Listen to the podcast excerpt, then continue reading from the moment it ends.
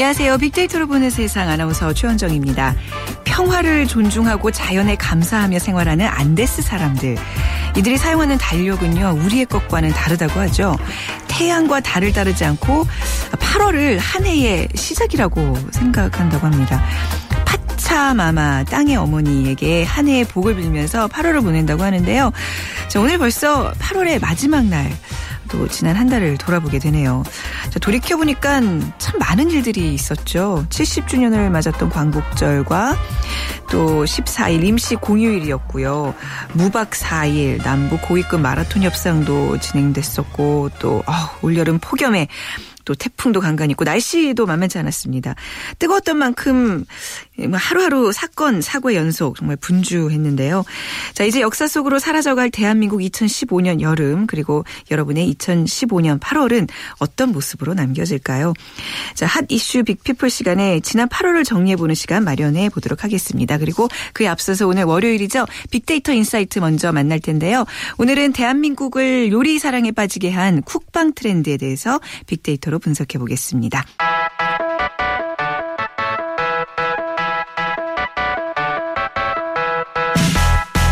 마음을 읽으면 트렌드가 보인다. 빅데이터 인사이트. 타파크로스 김용학 대표와 이호선 심리학 박사가 분석해 드립니다.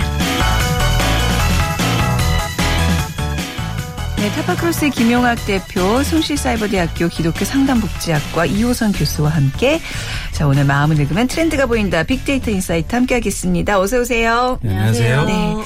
자, 저희가 뭐 간간히 이제 이 쿡방에 대해서는 이제 말씀을 함께 나눈 적이 있었는데 오늘 좀 본격적으로 쿡방 트렌드에 대해서 분석을 해보도록 하겠습니다.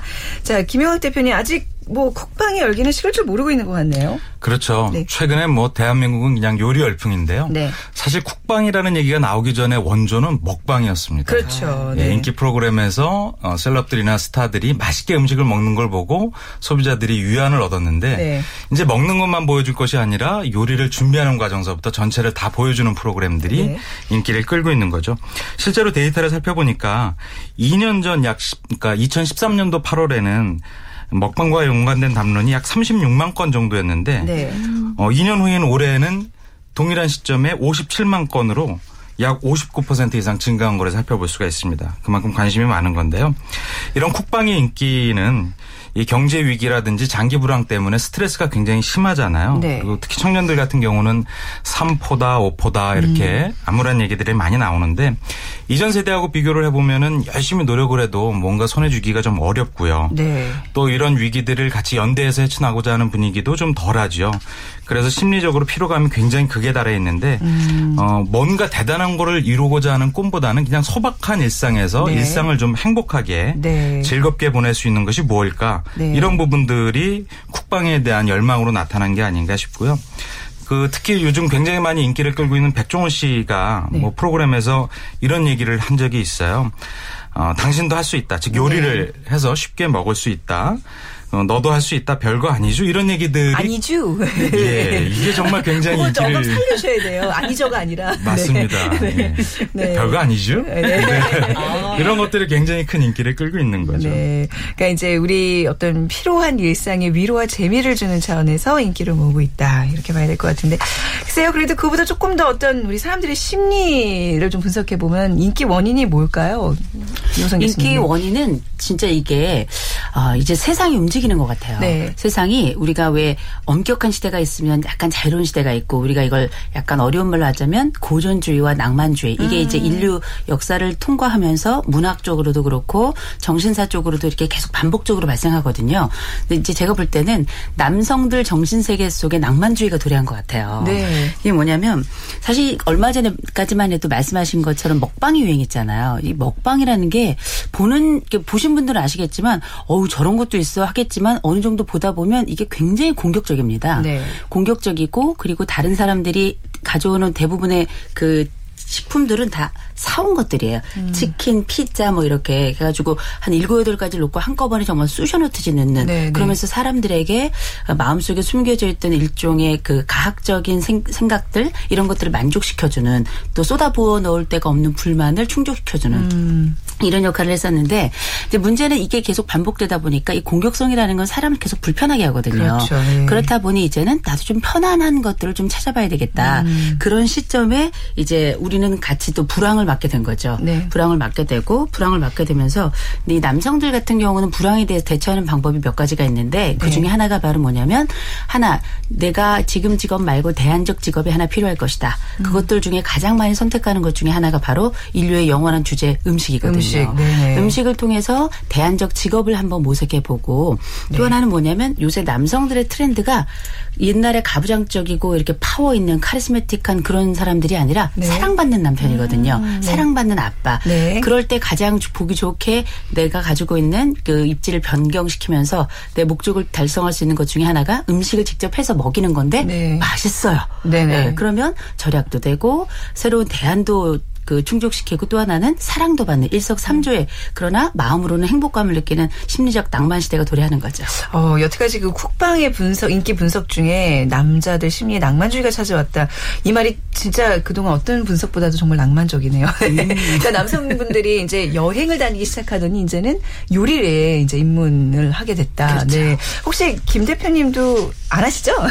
네, 낭만적인 네, 거보다는 네, 네. 생존을 위한 그렇죠? 최소한의 전략 아닐까. 네. 안 하면 쫓겨납니다. 그렇죠. 네. 김 대표님, 요즘 최근 가장 인기 있는 쿡방은 무엇으로 이렇게 나타났나요? 빅데이터상. 네, 네. 사실 쿡방의 원조는 아까 말씀드렸던 것처럼 네. 원, 어, 어, 먹방인데 네. 먹방의 원조는 케이비에스의 해피투게더이죠. 어, 야식. 을 소개하는 네. 코너가 있고, 거기에서 자신만의 레시피 같은 것들이 네. 사실 시도가 되어서 최근에 인기 끌고 있는 프로그램들 보면은 어, 냉장고를 부탁해라든지 네. 마이리틀 텔레비전이라든지 삼시세끼, 음. 한식 대첩, 이 정말 굉장한 시청률을 보이고 있는데요. 특히 이 냉장고를 부탁해를 보면 스타들의 냉장고를 들여다볼 수 있는 이런 어떤 궁금증 이런 네. 것들을 어, 기반으로 그러니까 사람들의 궁금함을, 그런 심리를 잘 공략했다는 거고요. 어, 또 그 안에 나오는 그 패널들이죠. 음. 인기 셀럽들을 보면 뭔가 마초적이고 좀 신비하기도 하고 네. 자존심이 강한 캐릭터를 갖고 있는 분들을 모셔서 그 사람들은 일상 속에서 음식을 어떻게 소비하고 있는지를 살펴볼 수 있는 것들이 소비자 시청자들의 궁금증을 채워준 것 같고요. 어, 특히 그 중에서도 몇 가지를 소개를 드리면은 그 싱글라이프의 대명사인 싱글남들, 그래서 그 사람들이 갖고 있는 희귀식 재료 같은 것들을 희귀식 재료, 예, 아 저런 것들이 다 있었나, 네. 뭐 이런 것들의 놀라움, 뭐 네. 이런 걸 주는 거죠. 맞아요. 뭐 어떤 분이었나, 네. 그 뭐 냉장고에 샤프란이 있고 막 이렇더라고요. 네, 네.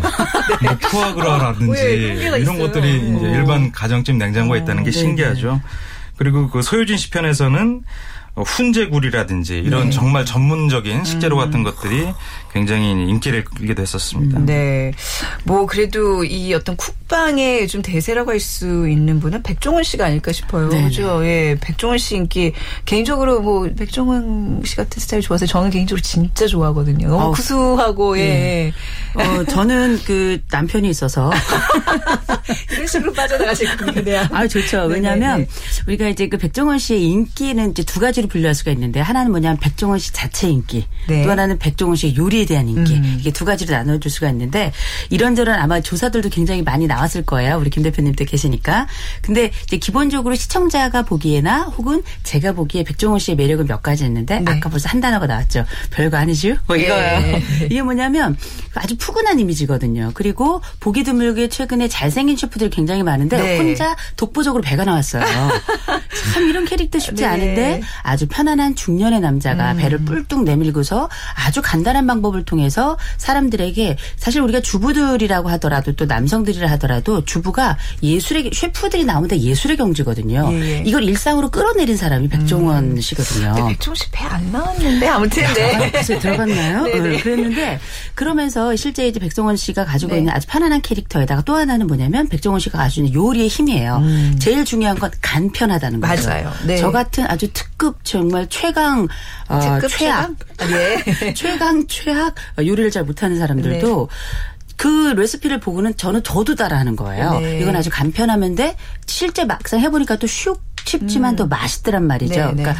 아주 편안한 아저씨가 잘 위로해주면서 너도 할 수 있어. 이렇게 위로해주면서 쉬운 것들을 아주 편안하게 할 수 있도록 해준다는 거는 네. 사람들에게 하나는 중년에 대한 아주 그 특별히 중년 남성에 대한 지친 남성에 대한 이미지를 바꿔놓고요. 예, 또 하나는 예. 뭐냐면 셰프가 하는 음식은 굉장히 힘들고 거대하고 맞아요, 맞아요. 새로운 예. 영역일 것이다라는 이런 생각을 완전히 바꿔놨으니까 음. 이거는 어떻게 보면은 사람들 머릿속에 요리 세상에 대한 혁명을 갖다 준 거죠. 네네. 네. 그러니까 어려 어려운 레시피들이 아니라 아주 기초적인 것부터 가르쳐 주잖아요. 뭐 예를 들면 이제 뭐 마늘, 그러니까 양파 같은 건 오래 볶을수록 단맛이 난다든지, 네. 뭐 된장에 무를 넣으면 조금 더 이렇게 뭐 깊은 맛이 뭐, 뭐 이런 식의 무 넣어봤잖아요. 근데 그게 되잖아요. 맛있죠. 굉장히 맛있어요. 네네. 무를 다져서 넣는다는 네, 거. 그죠.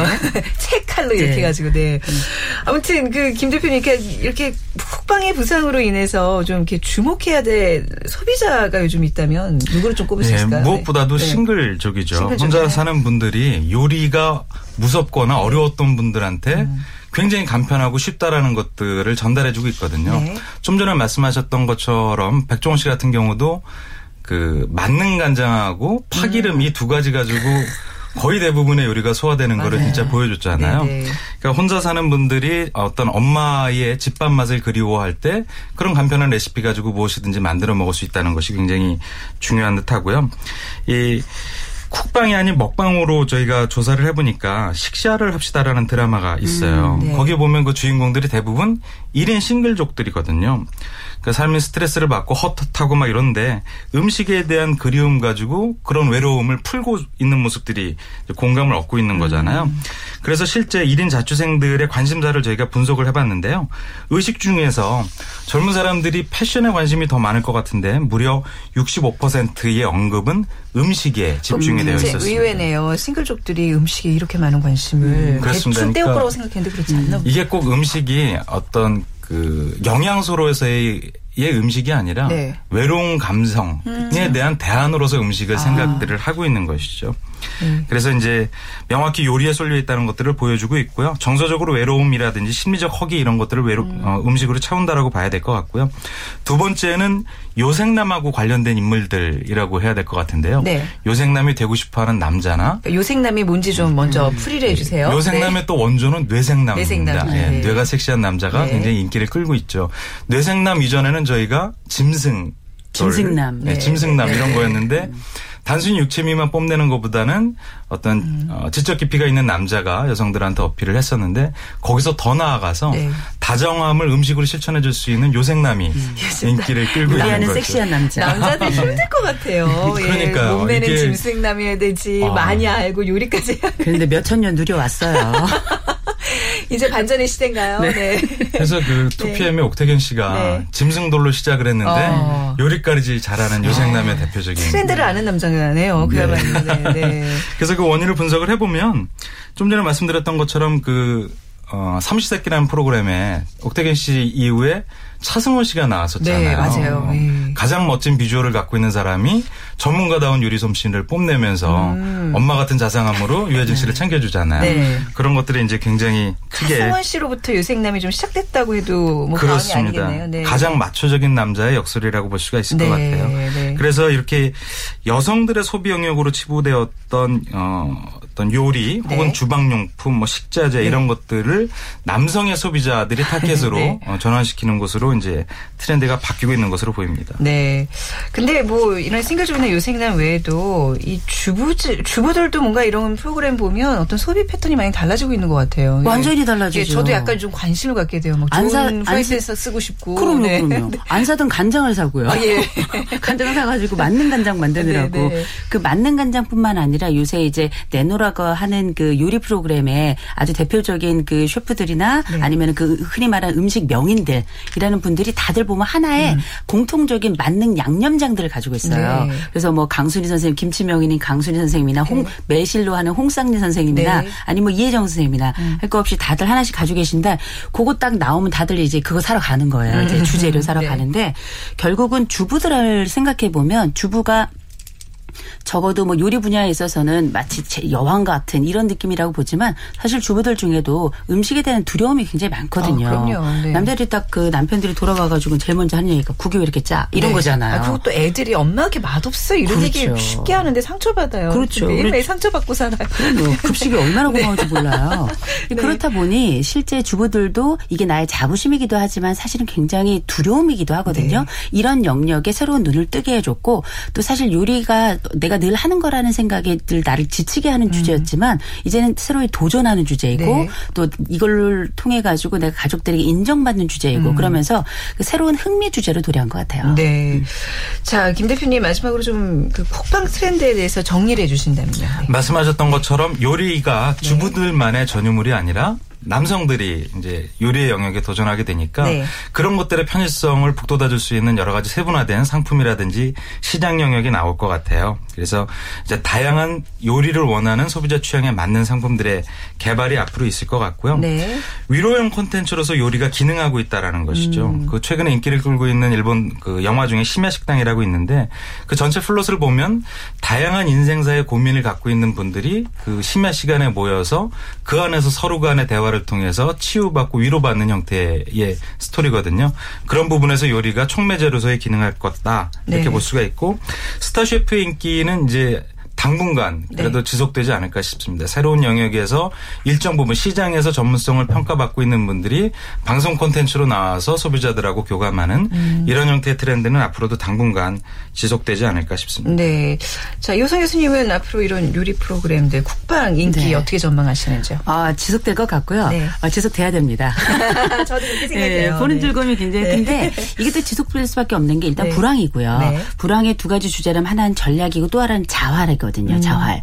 스스로 이렇게 살아나는 나가는 방법을 긍정적으로 만들어가기 때문에 제가 볼 때는 이 요리라는 게 사회적으로는 승화 역할을 하고 있는 것 네. 같아요. 불만을 안 좋은 곳으로 쏟아붓는 것이 아니라 새롭게 창조적으로 만들어내니까 음. 이런 부분은 남성뿐만 아니라 네. 여성들에게 우리 불황은 모든 가족이 다 겪는 거고 사회가 겪는 거잖아요. 이런 측면에서 어떻게 보면은 이 요리가 정말 우리를 음. 마음만 그 몸만 충족시키는 것이 아니라 네. 마음의 허기도 채워주고 음. 위로와 더불어서 끌어안는 기능까지 하기 때문에 네. 당분간은 지속되지 않을까 싶어요. 네, 콕방 다음에 또 어떤 것들이 나올지도 좀, 좀 기대가 되는 그런 마음이네. 네. 자, 지금까지 타파크로스의 김영학 대표, 숭실사이버대학교 기독교 상담복지학과의 이호선 교수와 함께했습니다. 두 분 감사합니다. 고맙습니다. 감사합니다.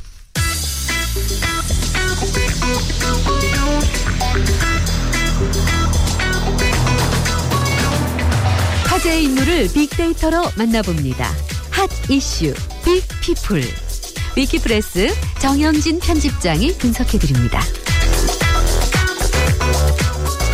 네, 위키프레스의 정영진 편집장과 함께합니다. 안녕하세요. 네, 안녕하세요. 정영진입니다. 네, 오늘 팔월 삼십일일 그래서 네. 좀 특별한 시간을 저희가 마련을 했습니다. 이천십오년 여름을 정리하는 빅데이터를 준비하셨다면서요? 그렇습니다. 네. 아마 오늘 방송을 들으시면 아 이천십오년 여름에는 음. 아, 이런 일들이 있었구나 네. 하고 생각이 좀 들지 않으실까 싶고요. 하여튼 네. 에스엔에스라든지 블로그 등을 통해서 가장 많은 언급이 있었던 아, 네. 이런 것들을 순위로 한번 좀 모아봤습니다. 그 여름이라 하면 이제 기간은 어, 어디서 어디까지죠? 네, 저는 이제 네. 유월, 칠월, 팔월 이렇게 아, 석 달을 딱 잡았고요. 이 석 달 한 구십일간 네. 가장 화제가 됐던 이슈들 그리고 인물들 한번 모아본 겁니다. 네, 자 어떤 일들이 있었는지 좀 뒤돌아보는 시간 가도록, 가져보도록 네. 하겠습니다. 네, 저희가 먼저 칠 위부터 좀 소개를 해드릴게요. 그러니까 아, 총 일곱 개 저희가 순위를 또 이렇게 매겨 오셨군요. 네, 자, 네. 칠 위. 네. 칠 위는 어, 백종원. 입니다. 네. 아, 요리를 아주 잘하시죠. 그래서 네. 특히 이제 대중적인 요리 아주 많이 했던 백종원 씨가 총 한 이십일만 건 정도의 버즈량이 있었습니다. 특히나 블로그 쪽에서 굉장히 많은 버즈량이 좀 있었던 걸로 보이고요. 또 뉴스에서도 뉴스 건수도 한 만 이천삼백오십사 건 정도가 나왔거든요. 그만큼 언론에서도 많이 좀 집중을 했던 네. 사람이고 또 아마 백종원 씨 요리 같은 것들이 아마 블로그에 많이 좀 소개가 되면서 네. 언급량이 좀 많았던 것 같습니다. 칠 위는 백종원 씨 그리고 육 위가 네. 몰카라는 키워드였습니다. 아, 이건 지금도 사실 이제 진행되고 있는 얘기인데. 그렇죠. 네. 예. 최근에 이제 그 어, 몰카 촬영을 지시했던 네. 어, 그 남성도 이제 잡혔고요. 네. 그리고 이제 그 여성도 당연히 이제 검거가 됐는데 네. 그 전에도 보니까 칠월 중순쯤에요. 어, 홍대에서도 이 몰카 사건이 한번 있었더라고요. 네. 그때도 버즈량이 하루 한 삼만 건 정도 나올 정도로 꽤 높은 관심들이 좀 있었고요. 좀 몰카 좀 없는 세상에서 아, 네. 우리 여성분들 좀 마음 편히 좀 사셨으면 좋겠습니다. 여름에는 항상 이 몰카 이슈들이 있는 것 아, 같아요. 그렇습니다. 그렇죠? 네, 맞습니다. 해변가나 해변가. 이런 데서. 네, 네. 그렇죠. 네. 그 여성들이 좀 노출이 많아지기 때문에 네. 좀 몰카 찍고 이렇게 뭐 검거되고 이런 사건들이 굉장히 많은 것 네, 같아요. 네, 맞습니다. 네. 자, 엄연히 그... 불법이라는 거 좀 아셨으면 좋겠어요. 네. 자, 그러면 이제 칠 위, 육 위 살펴봤고요. 이제, 이제 오 위 볼까요? 네. 오 위는 어, 광복절이었습니다. 네. 이번 광복절은 총 언급량이 총 석 달 동안에 삼십구만 건 정도가 나왔거든요. 네. 광복절이 언급량이 많았었던 것은 특히나 이번 광복절에는 임시공휴일. 네. 이슈가 좀 있었고요. 그다음에 고속도로 무료 통행 관련된 언급들이 상당히 좀 많았습니다. 네, 어마어마한 인파들이 이제 뭐 나들이 길에 올랐었죠. 그날? 그렇죠. 네. 이번 광복절 팔월 십사일 때는 네. 평소 명절 때랑 비슷한 그랬다면서요. 하루 한 오백만 대 이상의 그 차량들이 고속도로를 또 이용했다고 하고요. 네. 어, 그러다 보니까 이제 광복절 어, 이슈들이 좀 크게 부각이 됐었고. 네. 네. 광복 칠십 년을 맞는 이제 올해의 광복절. 네. 특히나 이제 또 방송에 이제 종사하는 분들은 굉장히 바쁜 여름이었어요. 그렇죠. 특집들이 워낙 많아서 말이죠. 저희, 저희도 특집했었잖아요. 나는 네. 대한민국. 그렇죠. 김연아 선수라든지 네. 뭐 유명인들이 또 나, 나오시면서 굉장히 네. 또 화제가 되기도 했습니다. 네. 저희 빅데이터로 보는 세상에서도 뭐 정치, 경제, 뭐 외교 쭉 한번 이렇게 살펴보는 또 네. 시간을 마련했었었죠. 그렇습니다. 네. 네. 광복절 칠십 주년. 네. 당연히 순위에 올라 있어야죠. 올여름. 네. 그리고 네. 어, 사 위부터 이제 조금 음, 음. 이슈가 좀 심각해지는데요. 네. 국정원이 있었습니다. 아, 이거 좀 잊고 있었는데 맞아요. 아주 그렇죠. 큰 사건. 사건이었죠. 네, 국정원 네. 그 임모 과장이 네. 자신의 승용차에서 스스로 이제 목숨을 끊었는데 네. 그 단순히 그냥 자살로만 끝나는 것이 아니고 그때 당시에 이제 국정원이 이게 좀 조직적인 어떤 음. 뭐 은폐를 좀 했던 것 아니냐 이런 의혹들이 좀 많이 예. 등장을 했었죠. 그리고 개인 정보를 특히 이제 뭐 사찰을 했다 네. 이제 이런 의혹들까지 함께 좀 맞물리면서 석 달 동안에 칠십팔만여 건의 어, 에스엔에스 그 음. 언급량이 좀 기록이 됐습니다. 네. 특히 이제 칠월 중순하고 하순 쪽에 이제 많이 좀 집중이 좀 됐었고요. 네. 이 국정원 이슈 때문에 어 뭐 정치권에서도 역시 마찬가지로 좀 상당한 논란이 좀 있었습니다. 그때 많은 의혹들이 좀 있었는데 다 지금 해결하고 있는 중인지 뭐 예를 들면 차량 그 번호판의 색깔이라든지 뭐 이런 것들 뭐 의혹은 많은데 그렇죠. 딱히 해소가 된 느낌은 없네요. 지금 생각 뒤돌아보면. 맞습니다. 네. 그래서 뭐 의혹은 네. 참 많았는데 네. 아직까지 뭐가 제대로 좀 됐다. 왜냐하면 이제 신고 시간이라든지 이런 네. 것들도 의혹이 꽤 많이 좀 있었거든요. 그렇죠, 네. 그런데 그런 것들에 대해서도 아직 제대로 밝혀진 건 좀 없었던 아, 것 같습니다. 아직 뭐 조사 진행 중인 건가요? 글쎄요. 뭐, 뭐 검찰이라든지 네. 이런 데서 수사를 좀 제대로 하고 있는지는 글쎄요. 뭐 보도도 추가로 나오는 것이 없고 그래서 네. 뭐 말씀드리기가 딱히 말씀드릴 그럼, 게 없는 것 같습니다. 그렇네요. 이게 아무래도 이제 뭐 민간인 사찰이네 뭐 이런 문제들 굉장히 국민들 입장에서는 예민하게 받아들일 수밖에 없는 사건이었는데 말이죠. 맞습니다. 그 후속의 어떤 뭐 조사 결과 같은 것들이 좀 이루어지 지기를 바라겠습니다. 자, 그리고 이제 우리가 지금 사 위까지 봤나요? 네. 네, 이제, 이제 삼 위부터. 삼 위. 아, 삼 위는 예, 삼 위는 뭔가요? 예. 삼 위는 네. 어. 최근에 가장 이슈가 됐던 북한 관련 아유, 이슈였습니다. 네, 진짜 올여름 가장 이 문제로 뜨거웠던 것 같아요. 네. 그렇죠? 네. 뭐 북한 관련해서는 네. 목함지뢰라든지 확성기 또 국방부 네. 어, 김관진 안보실장 이름도 많이 좀 등장이 됐고요. 네. 또 유감이다 또 어, 구체적인 어떤 해결책들 뭐 이런 얘기들이 많이 좀 나왔는데 네. 조금 어, 이산가족이란 키워드도 꽤 한 십 위 안에 들었었거든요. 그만큼 음. 이번 도발로 어쨌든 합의가 좀 도발 이후에 합의가 좀 됐고요. 네. 그 이후에 이산가족의 만남이 아마 시월 중에 네. 있을 것 같다 이런 이제 보도가 나오면서 이산가족들 우리나라에 살고 있는 이산가족은 물론이고 또 북에 있는 또 고령의 이산가족들이 빨리 만나기를 음. 어, 기대하는 이런 목소리들이 좀 많이 있었던 것 같습니다. 네, 오히려 이제 이런 큰 사건 이후에 남북 간의 어떤 민간 교류도 더 활발해지고 네. 좋은 계기가 되는 것 같긴 해요. 요즘 더 부쩍 통일에 대한 기대감들이 그렇죠. 많잖아요. 특히 네. 이제 좀 재밌는 것이 이제 북한 네. 도발과 관련해서 어, 언론사의 이 보도를 잘 분석하면요, 네. 북한 도발을 예측할 수 있다. 그러니까 언론사 어. 빅데이터를 분석함을 어, 통해서요. 이게 네. 이제 어떻게 가능한 거죠? 우리나라 네. 언론은 아니고요. 영국 네. 언론이 가능하다는 건데 네. 어, 영국 언론에서 다뤄지는 북한 이슈들을 잘 분석해 보면 영국 언론에서 좀 부정적인 언급들이 커질 때, 부정적인 논조의 기사가 많아질 때 네. 대략 한 보름에서 한 달 이내에 북한이 도발한 경우가 굉장히 많다는 어, 거예요. 이제 신비한 또 결과네요. 네. 네. 근데 우리나라 언론이 더 많이 다룰 텐데 왜 안 되느냐? 예. 이게 이제 우리나라는 북한 관련해서 군 관련된 소식 말고도 말고도 다른 네. 것들 굉장히 많이 다루고 있잖아요. 그렇죠. 그러다 보니까 제대로 된 어떤 도발과 직결되는 이슈들을 좀 찾아내기가 어, 쉽지가 않고 네네. 영국은 북한과 꽤 오랜 기간 어, 서로 이제 교, 어, 교류를 좀 해왔기 때문에 네. 북한 통이 많다는 거예요. 그렇군요. 또 네. 북한에 영국 대사관도 있고 네네. 뭐 이러다 보니까 아무래도 또 고급 정보들이 영국에 아, 많이 좀 있고 네. 그래서 영국의 헤지펀드사들은요. 네. 지난 북한 도발이 여러 차례 있었는데 그때마다 어, 바로 직전에 돈을 빼는 경우가 꽤 많았다는 거예요. 어머머, 네. 그래서 이것이 어떻게 네. 보면 이 빅데이터 분석을 또 잘하는 것, 그러니까 영국 네. 언론을 잘 분석하는 게 중요합니다. 어, 이게 그 왜 각종 자연재해도 사실 네. 많은 그 빅데이터들이 모이면 충분히 예측 가능하다는 얘기도 그도 해봤었잖아요. 그런데 네. 북한의 도발까지도 이 빅데이터 상으로 예측 가능하다. 어, 이제 앞으로 이 빅데이터 하시는 분들의 어떤 그 좀 사명감이랄까 이런 게 좀 많아지는 의무감 같은 게 좀 있어요. 주식하시는 분들도 이거 좀 예. 유익 있게 살펴보셔야 될 것 같습니다. 잘 좀 분석. 하셔서 좀 예, 이 나라의 평화를 위해서 좀 애써주시기 바랍니다. 북한 관련해서는 정보가 너무 좀 적은 아, 것도 좀 문제긴 합니다. 네. 네. 재밌는 사실 또 하나 알았고요. 자, 지금 이제 칠 위부터 사 위까지 쭉 칠 위는 이제 백종원, 네. 이제 육 위는 몰카, 오 위는 광복절. 사 위는 국정원, 이제 삼 위 북한까지 살펴봤는데요. 이제 두 이슈만 남겨두고 있네요. 그렇습니다. 네. 아, 이 위는요. 네. 롯데였습니다. 네, 뭐 이제 그 주주총회로 일단락은 됐잖아요. 그런데 아직 그렇죠. 좀 불씨가 남아 있나요? 그렇습니다. 네. 일단 뭐 신동주 전 부회장이 아직은 이제 일단 일단은 신동빈 네. 동생에게 이제 경영권을 내줬다 이렇게 좀 볼 수가 있을 텐데 아직도 갖고 있는 주식의 수가 뭐 변함이 없거든요. 때문에 네. 여전히 좀 법적 문제 분제로 어 좀 커질 가능성이 없지 않아 있는 것 같고요. 특히나 네. 신격호 총괄회장의 뜻이 여전히 좀 신동주 전 부회장 쪽에 있다 이런 전망. 들이 경제인들 사이에서 좀 나오면서 어, 아마도 그냥 이렇게 넘어가긴 좀 어려울 것 같다. 다만 신동주 전 부회장이나 신동빈 현 회장 두 사람 다 지금 국정감사에도 불려갈 가능성이 상당히 좀 높거든요. 네네. 때문에 어, 롯데의 좀 어려움이 앞으로도 상당히 좀 이어지지 네. 않을까 하는 생각이 좀 들고요. 네. 다만 이번 그 롯데 논란과 관련해서 가장 컸던 것이 이른바 국정 논란이었습니다. 네. 그러니까 롯데란 회사가 롯데란 기업이 어느 나라 회사냐 네, 이런 맞아요. 논란이 굉장히 컸거든요. 네, 네. 특히나 그 신격호 총괄회장의 이야기들 중에 이제 일본어 네. 인터뷰가 좀 상당히 좀 많았고요. 또 네. 신동주 전 부회장 역시도 일본말 하는 것들 이런 음. 것들이 국민 시각에서는 국민 눈높이에서는 상당히 좀 좋지 않게 보여졌다. 그러면서 네. 불매운동 같은 걸로도 이어지기도 했습니다. 네. 이제 롯데 입장에서는 앞으로 사실 이번 계기로 이미지가 굉장히 많이 추락한 거잖아요. 그렇습니다. 그렇죠? 네. 뭐, 뭐 내부 거래 뭐 이제 다 끊고 구조 개선에 뭐 어떤 자구책 안을 많이 내놓고 있긴 한데 좀 시간이 많이 걸릴 것 같아요. 그렇죠? 그렇습니다. 예, 네. 예.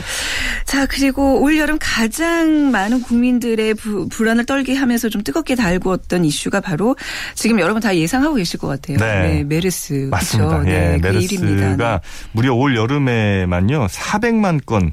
사백만 건이라 하면 어느 정도 되는 거예요? 그러니까 우리가 이제 지난해에 세월호랑 그렇죠. 계속 비교를 해왔는데 네. 어디가 더. 물론 이제 네. 세월호가 이제 일 년 내내 네. 세월호 같은 경우는 일 년 내내 이제 언급량이 많았기 때문에 뭐 총 일억 건 가까이가 됐으니까 그거랑 네. 뭐 단순 비교하기는 좀 어려운데요. 네. 어, 하루 동안의 언급량을 비교해 보면 세월호보다 오히려 더 높았습니다. 네. 하루에 최고 사십만 건 가까이 높아졌거든요. 네. 사십만 건이면요 지난 이천십이 년 대선 때. 이때 당시에 한 사십만 건 조금 넘게 나왔었으니까 네. 그만큼 이제 전 국민적인 이슈 관심이 어. 있었다. 특히나 이제 뭐 굉장히 불안한 심리들이 많이 좀 보이는데 뭐 예를 들면 괴담 같은 것이라든지 네. 아니면 뭐 감염 뭐 이런 거에 대한 언급량이 상당히 좀 높았거든요. 특히 뭐 지금은 어느 정도 좀 어 종식이 된 건가요? 일단은요. 안 됐죠? 그러니까 종식이라는 네. 게 그러니까 새로운 환자가 나온 지는 이미 한참 오십 일 가까이 네. 됐기 때문에 그 부분에 대해서는 뭐 종식 선언을 이미 한번 하긴 했습니다만 네. 아직도 환자 세 명이 음. 어, 지금 치료를 받고 있거든요. 네. 때문에 이 환자들이 다 치료가 끝나는 시점에서 이십팔 일이 또 지나야 되기 때문에 네. 아직까지 완전한 종식으로 좀 보긴 어렵고요. 네. 또 사우디 같은 데서는 아직 메르스 환자들이 계속 발생하고, 계속 발생하고 있기 때문에 여전히 좀 주의 깊게 살펴봐야 될 부분인 것 같습니다. 네. 진짜 이게 단순한 어떤 질병의 문제가 아니라 우리 경제까지 휘청이게 했던 맞습니다. 큰 사건이었잖아요. 네. 자, 이렇게 우리 올 여름을 좀 뜨겁게 달궜던 이슈들을 정리해봤는데요. 저희가 이게 분기별로 한 번씩 정리하는 거 괜찮네요. 아, 예, 귀에 쏙쏙 들어오고 예, 좋네요. 예. 오늘 이렇게 또 귀한 시간 마련해 주셔서 고맙습니다. 네, 고맙습니다. 네, 위키프레스의 정영진 편집장과 함께했습니다. 자, 빅데이터로 보는 세상 오늘 시간 마치겠습니다. 내일 오전 열한 시 십 분에 다시 찾아뵙죠. 지금까지 아나운서 최원정이었습니다. 고맙습니다.